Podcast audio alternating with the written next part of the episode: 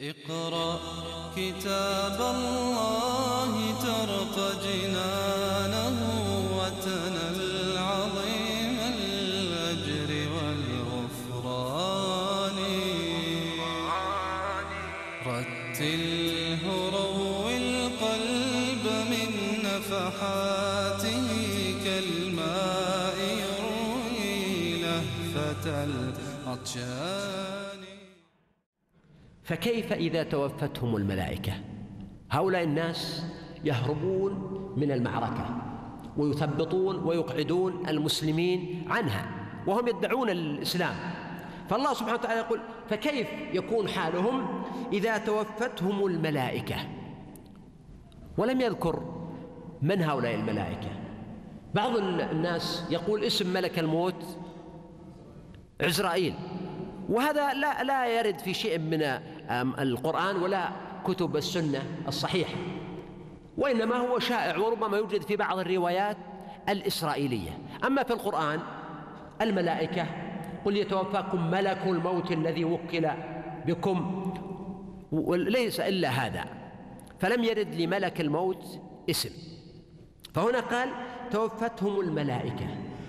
إذن الموت فيك فيك يفر الإنسان من المعركة فيموت على فراشه. هؤلاء الناس الآن ما ماتوا ولا قتلوا في معركة ليكون لهم بذلك شرف الشهادة وإنما توفتهم الملائكة على فرشهم مع أنهم يهربون من الموت. في ذلك إشارة إلى هذا المعنى أنهم وإن هربوا من المعركة الموت في انتظارهم. وفي حديث يقول النبي صلى الله عليه وسلم أنه مثل الإنسان الذي يفر من الموت. كمثل الثعلب تطلبه الأرض بدين. هذا مثال يعني. أنه الثعلب تطلبه الأرض بدين والثعلب يهرب منها يهرب يهرب ولما تعب دخل إلى جحره. وجحر وين؟ في السماء ولا في النجوم؟ في المريخ؟ في الأرض. فلما دخل الجحر قالت الأرض يا ثعلب ديني هات الدين تهرب منه قل إن الموت الذي تفرون منه فإنه ملاقيكم. فهنا الملائكة يتوفونهم لكن الوفاة ليست وفاة شريفة مثل وفاة الشهداء. الشهادة معنى عظيم ولذلك يتنافس الناس فيها ويتسابقون فيها وهي شرف عظيم أحياء عند ربهم يرزقون. يقول النبي صلى الله عليه وسلم مثلا لا يجد الشهيد لا يجد الشهيد من ألم القتل إلا كما يجد الإنسان من اللدغة أو القرصة. ألم الشهادة سهل يسير. حتى وإن كان في نظر الناس صعب.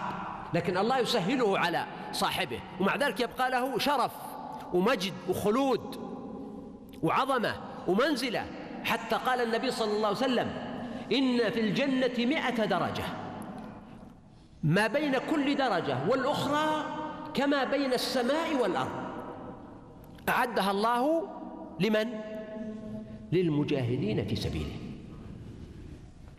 فهؤلاء الناس نكلوا عن هذه المواقف العظيمة وآل الأمر بهم إلى أن توفاهم الملائكة على فرشهم يضربون يعذبونهم أيضا فتضرب الملائكة وجوههم وأدبارهم. وجوههم شأن الإنسان الذي يضرب عند الطلب لأنه في الحرب إذا أقبل يضرب المحاربون وجهه ولا لا؟ وإذا أدبر يضرب المقاتلون ظهره فيضربون وجهه عند الطلب ويضربون ظهره عند الهرب. فهكذا الله سبحانه وتعالى سلط عليهم الملائكة يضربون وجوههم وأدبارهم مثل ما كان يحتمل أن يحدث في المعركة. وأيضا في ذلك سر آخر وهو أنهم يضربون وجوههم التي اتبعوا فيها الباطل. ويضربون أدبارهم التي أعرضوا بها عن الحق لأنهم يدبرون ويولون. ذلك العذاب بأنهم اتبعوا ما أسخط الله وكرهوا رضوانه. قد يقولون هم نحن ما كرهنا رضوانه هم عملوا عمل الإنسان الذي يكره رضوان الله لأن الذي يحب رضوان الله يسعى إليه. أفمن اتبع رضوان الله كمن باء بسخط من الله. وطبعا الرضا والسخط معنيان متقابلان. والإنسان إذا أحب شخصا الوالد مثلا أو صديقا أو زوجا أو زوجة أو سيدا في العمل أو رئيسا أو ما أشبه ذلك إذا أحبه تجد أنه يسعى في تحصيل مرضاته ويسعى إلى تجنب سخطه. فهؤلاء الناس اتبعوا ما أسخط الله. وأغضبه عليهم وتجنبوا ما يرضي الله سبحانه وتعالى فأحبط أعمالهم. وهذا دليل على أن الردة تحبط العمل. أن الإنسان إذا ارتد حبط عمله لئن أشركت ليحبطن عملك ولا تكونن من الخاسرين. بل الله فاعبد وكن من الشاكرين. فأحبط الله تبارك وتعالى أعمالهم التي عملوها. قال سبحانه أم حسب الذين في قلوبهم مرض؟ من هؤلاء المنافقين. هل ظنوا أن لن يخرج الله أضغانهم؟ ما في قلوبهم من الضغن والضغن هو الحقد والكراهية والبغضاء. هم يبغضون الرسول عليه السلام ويبغضون المؤمنين. فيقول الله سبحانه وتعالى هل يظن هؤلاء الناس المنافقون الذين في قلوبهم مرض أن الله سبحانه وتعالى لن يكشف ما في قلوبهم لأنها أضغان مستسرة في قلوبهم؟ لا. ولذلك يقول ومهما تكن عند امرئ من خليقة وإن خالها تخفى على الناس تعلمي. وكان عثمان رضي الله عنه يقول ما أسر عبد سريرة إلا أظهرها الله تعالى على صفحات وجهه وعلى فلتات لسانه. ولذلك الآن في في السياسة يقولون إذا أردت أن تعرف إنسانا انظر إلى أغلاطه ربما هو يخطب. مثل ما كانوا يتكلمون عن الرئيس الأمريكي السابق في خطبه. يجمعون بعض الكلمات التي قالها على سبيل الخطأ. فيقولون إن الكلمات التي قالها على سبيل الخطأ تعبر عن الحقيقة أكثر من الكلمات التي قالها صوابا. لأن الخطأ هذا يكشف عن أمور في في السر في اللاوعي. وأحيانا في الوعي لكنه يريد أن يخفيها فيظهرها الله تعالى على فلتات لسانه. مثل ما قال يوم من الأيام لما قال هذه حرب صليبية. هذا يعبر عن أنه هو فعلا كان ينطلق من منطلقات إيديولوجية فاسدة مريضة ويحاول أن يملأ عقليات الشعب الأمريكي بالكراهية للمسلمين. ولكن مع ذلك الله تعالى أحبط أعمالهم. إذا هؤلاء الناس الذين في قلوبهم مرض سيخرج الله أضغانهم يعني يكشفها ويوضحها ويجليها للمسلمين ولو بعد حين. في ذلك الوقت كان في التباس في تلك المرحلة مرحلة بدر وأحد وحتى الخندق. كان هناك التباس يهودي ومسلم ومنافق كلهم في مجلس واحد وفي المدينة وفي السوق وفي البيع وفي الشراء وأحيانا يلتقون في أماكن عديدة والمنافق مع المسلم في المسجد. فكان هناك التباس وكان هناك كلاما كثيرا يقال. ولو نشاء لأريناكهم. فالله سبحانه وتعالى علق الأمر بمشيئته أنه لو شاء لجعل النبي صلى الله عليه وسلم يراهم بعينه فيعرفهم بسيماهم فلعرفتهم بسيماهم. يقول لو أردنا ولو شئنا لجعلناك تراهم بعينك فتعرفهم بالعلامة الواضحة البينة المكشوفة بسيماهم في جباههم أو في وجوههم مثل أن يكون مكتوبا عليه هذا منافق أو يكون عليه علامة تدل على نفاقه أو يكون فيه وسم معين. يقول الله أنه على ذلك قادر سبحانه. ولا ولكنه لم يفعل. والله أعلم. ولذلك قال ولتعرفنهم في لحن القول. وقوله لو نشاء لأريناكهم. هذا فيه إشارة إلى أن إخفاء المنافقين إيش فيه؟ فيه حكمة فيه مصلحة. تفضل. أن إخفاء المنافقين فيه مصلحة. ومن ذلك الستر على أهليهم من ذلك إمهالهم من ذلك أخذ الناس بالظاهر وهذا معنى إسلامي عظيم. أن لا يكون داخل المجتمع الإسلامي تراشق بالنفاق وغيره من الاعتبارات وإنما يؤخذ الناس بحسب الظاهر. ولذلك النبي صلى الله عليه وسلم كان يأخذهم بظاهرهم وزوجاتهم باقية معهم وأولادهم وبناتهم وكان ويصلون مع المسلمين ويحجون ويغزون وأيضا يعطون من الميراث ولم يفرق بينهم وبين زوجاتهم ولا منعهم من حقوقهم إطلاقا بل كان يصلي عليهم. حتى عبد الله بن أبي بن سلول صلى عليه النبي صلى الله عليه وسلم وكان عمر يعني جالس بين الرسول عليه السلام وبين الكعبة بين القبلة. يا رسول الله تصلي عليه وقد نهاك الله. فقال النبي صلى الله عليه وسلم إليك عني يا عمر إني خيرت فاخترت. استغفر لهم أو لا تستغفر لهم إن تستغفر لهم سبعين مرة فلن يغفر الله لهم. خيرت فاخترت اخترت العفو والاستغفار لهم وصلى عليهم. فأنزل الله تعالى قوله ولا تصلي على أحد منهم مات أبدا ولا تقم على قبره. إذا هذه حكمة عظيمة في عدم كشف أمر المنافقين. وناخذ من هذا درسا مهما أن على الإنسان المؤمن الذي يريد الله والدار الآخرة ألا يطلق لسانه بالكلام في الناس بغير حق. هذا منافق هذا علماني هذا ليبرالي هذا من الطائفة الفلانية هذا من الفئة الفلانية هذا فيه كذا هذا يريد كذا هذا ما يريد كذا. كثير من المسلمين اليوم ابتلوا بهذا الداء. وأصبحوا يصنفون الناس بغير بصيرة. والغالب أن الذي يقع في هذا ليس لديه علم ولا معرفة. تجد شابا ربما مقلدا يسمع كلاما فيردده. وحصل هذا مرة مع أحد الشباب معي. فلان قال لفلان ليبرالي. قلت له تعال. اولا قرأت كتب هذا الإنسان. قال والله ما قريتها. طيب استمعت إليك؟ قال لا والله. طيب تعرف إيش معنى كلمة ليبرالي؟ فجاء بتعريف غامض يدل على أنه ليس عنده معرفة صحيحة بهذه الكلمة واحتمالاتها وأنها أصلا كلمة آه، غربية يعني أجنبية غير عربية وفي معناها تنازع واسع واحتمالات عديدة يعني. طيب ما دمت لا تعرف هذا الشخص جيدا ولا تعرف هذا المذهب الذي تريد أن تنسبه إليه. هل يضيرك لو تركته؟ أليست السلامه أولى بك؟ ودع هذا لمن يحسنه ويتقنه وربما يتكلم ببصيرة وبحكمة ويعرف المحق من المبطل والمخطي من المصيب. ويضع الناس آه، مواضعهم. وأنا أعرف أن هناك أناس وقع عليهم ظلم بسبب ذلك. وتعرف أن الكلمة ذي إذا شاعت وانتشرت في مجتمع مثل مجتمعنا مجتمع تسرع إليه الشائعات. ويتكلم الناس فيه. وبكرة تلقى الكلمة ذي عند زوجته وعند بنته في المدرسة والناس يعيرون بنته أو يعيرون ولده وربما هذا يأثر على الأسرة.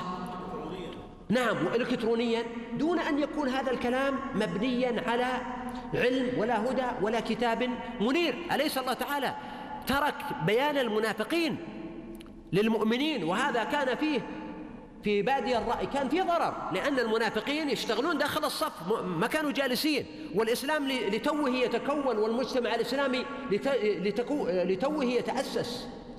فكان في نظر الإنسان العادي أن الأفضل أن تصدر قائمة بهؤلاء المنافقين. 300 400 500 وتعلق وين؟ على أبواب المساجد حتى يعرفهم الناس وينكشف أمرهم. لكن الله شاء شيئا غير هذا.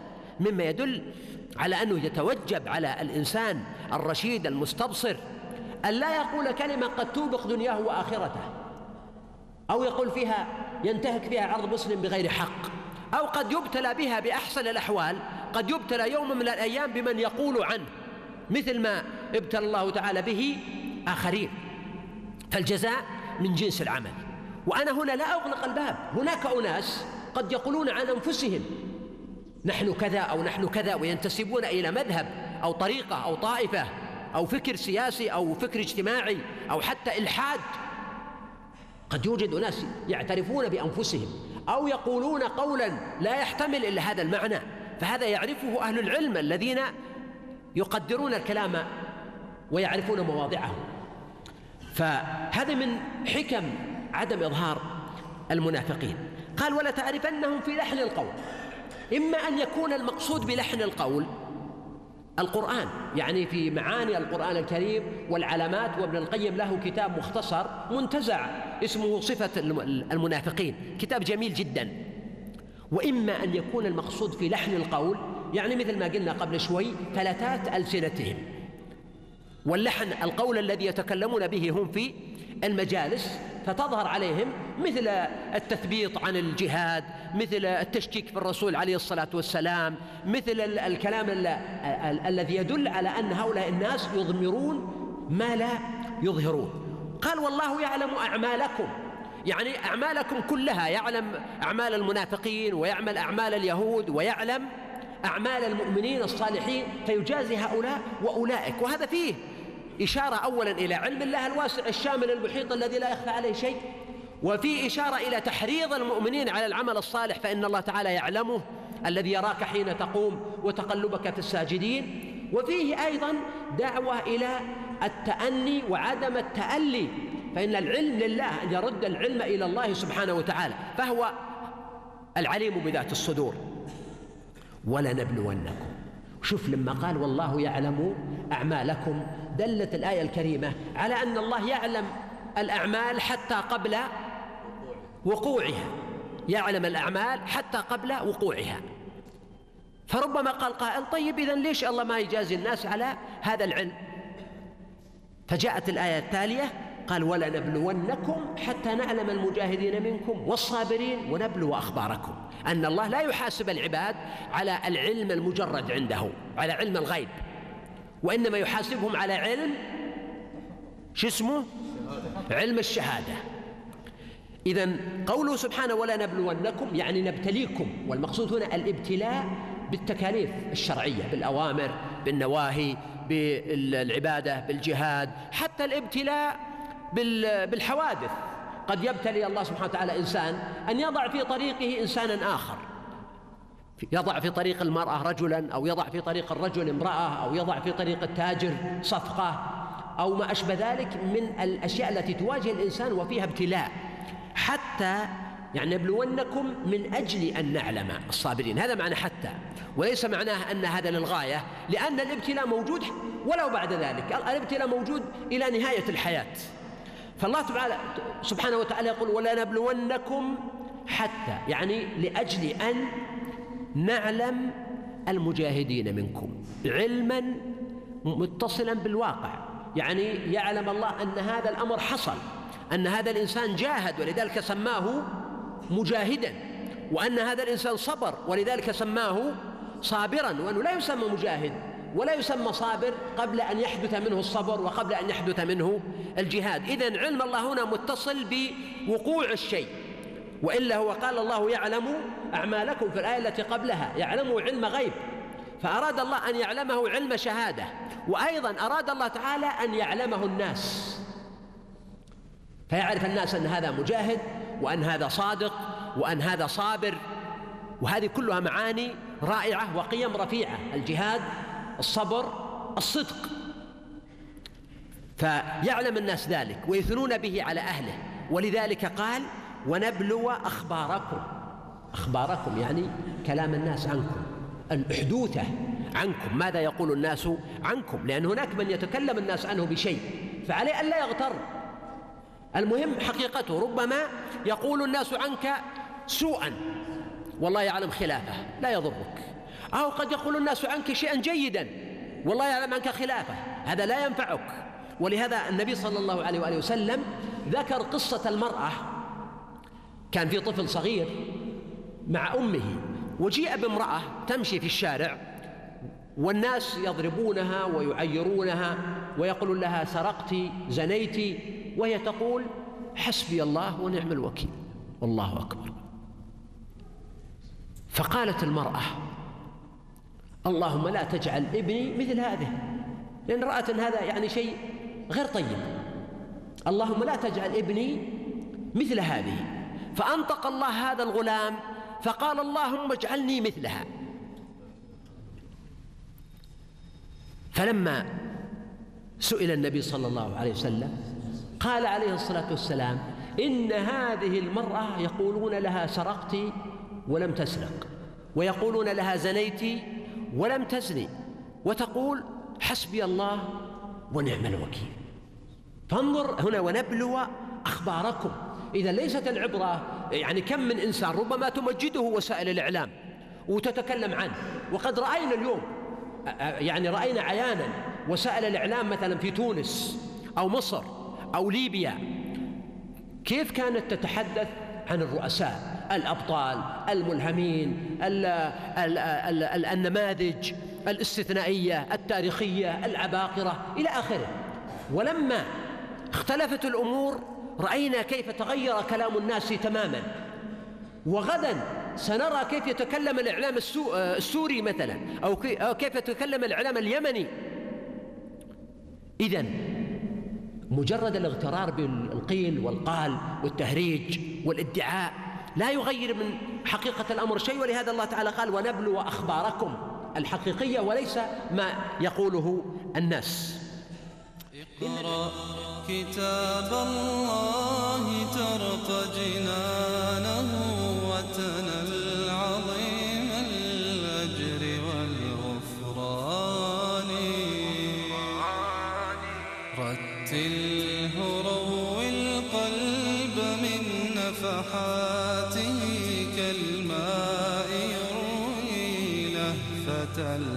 كالماء يروي لهفة العطشان